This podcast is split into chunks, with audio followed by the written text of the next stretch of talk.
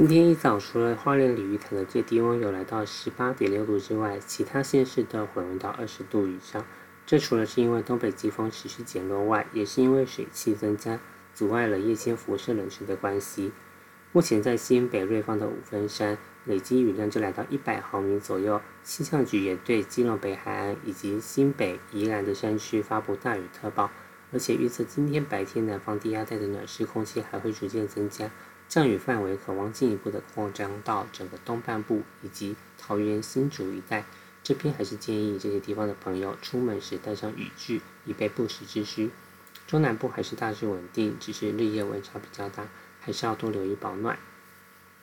而目前南方的低压带一共有三个比较明显的中心，最西边的就是气象局在昨天认可的热带低压，目前在南海以偏西的方向接近越南，对台湾没有影响。最东边的低压将会在远洋北上，也不会影响到陆地。比较需要关注的就是目前在菲律宾东北方的低压，目前跟台湾的距离拉近到大概一千公里，结构还是比较松散，可是慢范围蛮大的。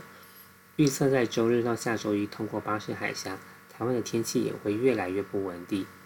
在周六迎风面的东北部地区就可能有局部的豪大雨发生。周日低压更接近整个东半部，包括到花东以及恒春半岛都要留意大雨。至于在中南部地区，除了沿海会因为东北季风跟低压的双重影响导致强阵风之外，低压最接近台湾的周日到下周一也会转为阴天或者有小雨的天气。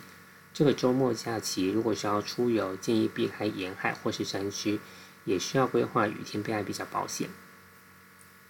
而下周一，低压将开始进入南海，并且远离台湾，这时也会有新一波的东北季风增强。晚间起，中南部的降雨会开始趋缓，北海岸到东半部沿岸还是有局部较大雨势。要到下周二跟下周三，台湾才会转为比较典型的东北季风天气，这时台湾也会短暂的转凉。预测这两天北部的低温大概在十九到二十度。中南部的话，就要等到下周二晚间到周三的清晨，它的水汽减少，在辐射冷却的帮助下，也会有局部二十度左右的低温，市区大概在二十到二十二度。长远来看，太平洋上还是有低压发展的机会，只是可能要到下周的后期，那就留待到时候再观察。